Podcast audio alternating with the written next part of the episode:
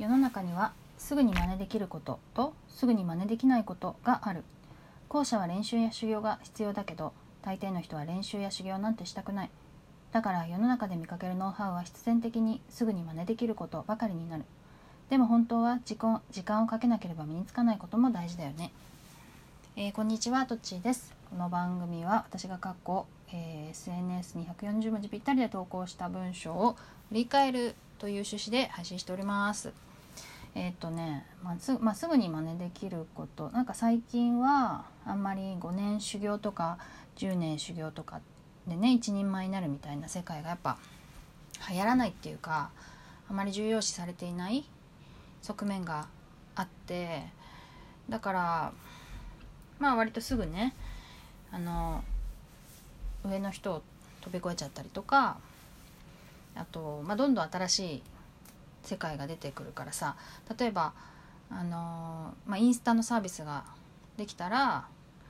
全然今まで IT とか知らなかった人もいきなりインスタでボーンって人気が出たりとか、まあ、ルールがどんどん変わっていくからあ修行みたいのいらないみたいなのがあるよね。だけどなんだろうなまあ長い期間でやっと獲得できるものっていうのはやっぱどうしてもあってそれはやっぱ私は部活をやっていたからね特に思うしあとは、まあ、文章を書くっていうねライティングのライターとしてのスキルでもねあの感じるんだけどまあそれはね割と国語なのでねうんともともと本をすごく読んでる人とかは割とパッとできちゃう人もいるんだけどそれにしてもねなんだろうな私エンジニアでやってた時はえっとまあいろんな業務が多岐にわたるんだよねだからこうその先輩とか、まあ、上司とかがすごく仕事ができるなと思ってもそのことを知っているとか経験があるとか知識があるとか、まあ、それによる差だなみたいなことを思ってたわけ実は。まあ、私が未熟だからさつまり何て言うの？空に浮かぶ星がさ全部同じ距離に見えるのと一緒でえっと例えばね何万光年と何億光年離れてる星が 同じように見えるのと一緒で自分とどれぐらい差がついてるかってさっぱり分かんないからそう感じてたのかもしれないけど。でねでもまあライターになった時にその会社あのヘンプロのね社長とかあと先輩の文章を見てあこれはすっごいかなわない世界にいるんだなっていうのが分かったんだよその時にね。でだからすごい修行しなきゃいけないなって思ったわけ。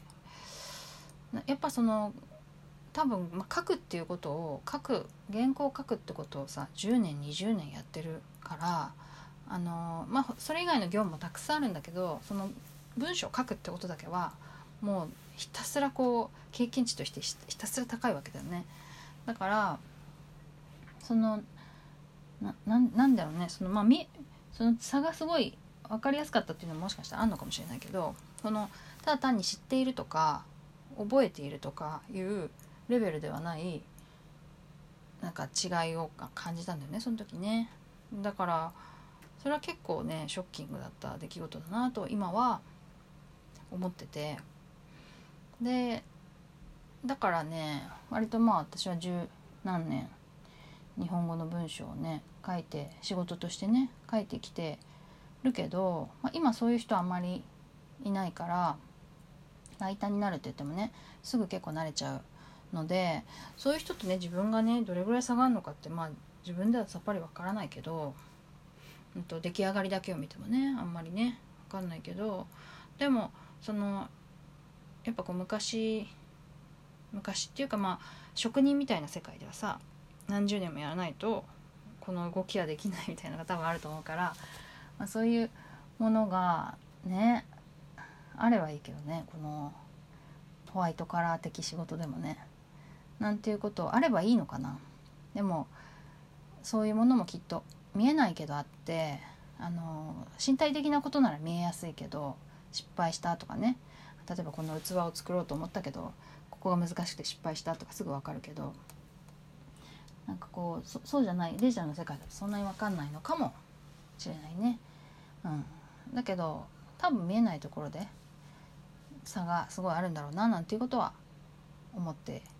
います。うん、だから私は結構練習して身につけるみたいなことが嫌いじゃないからねもともと。うん、なんかそういうことも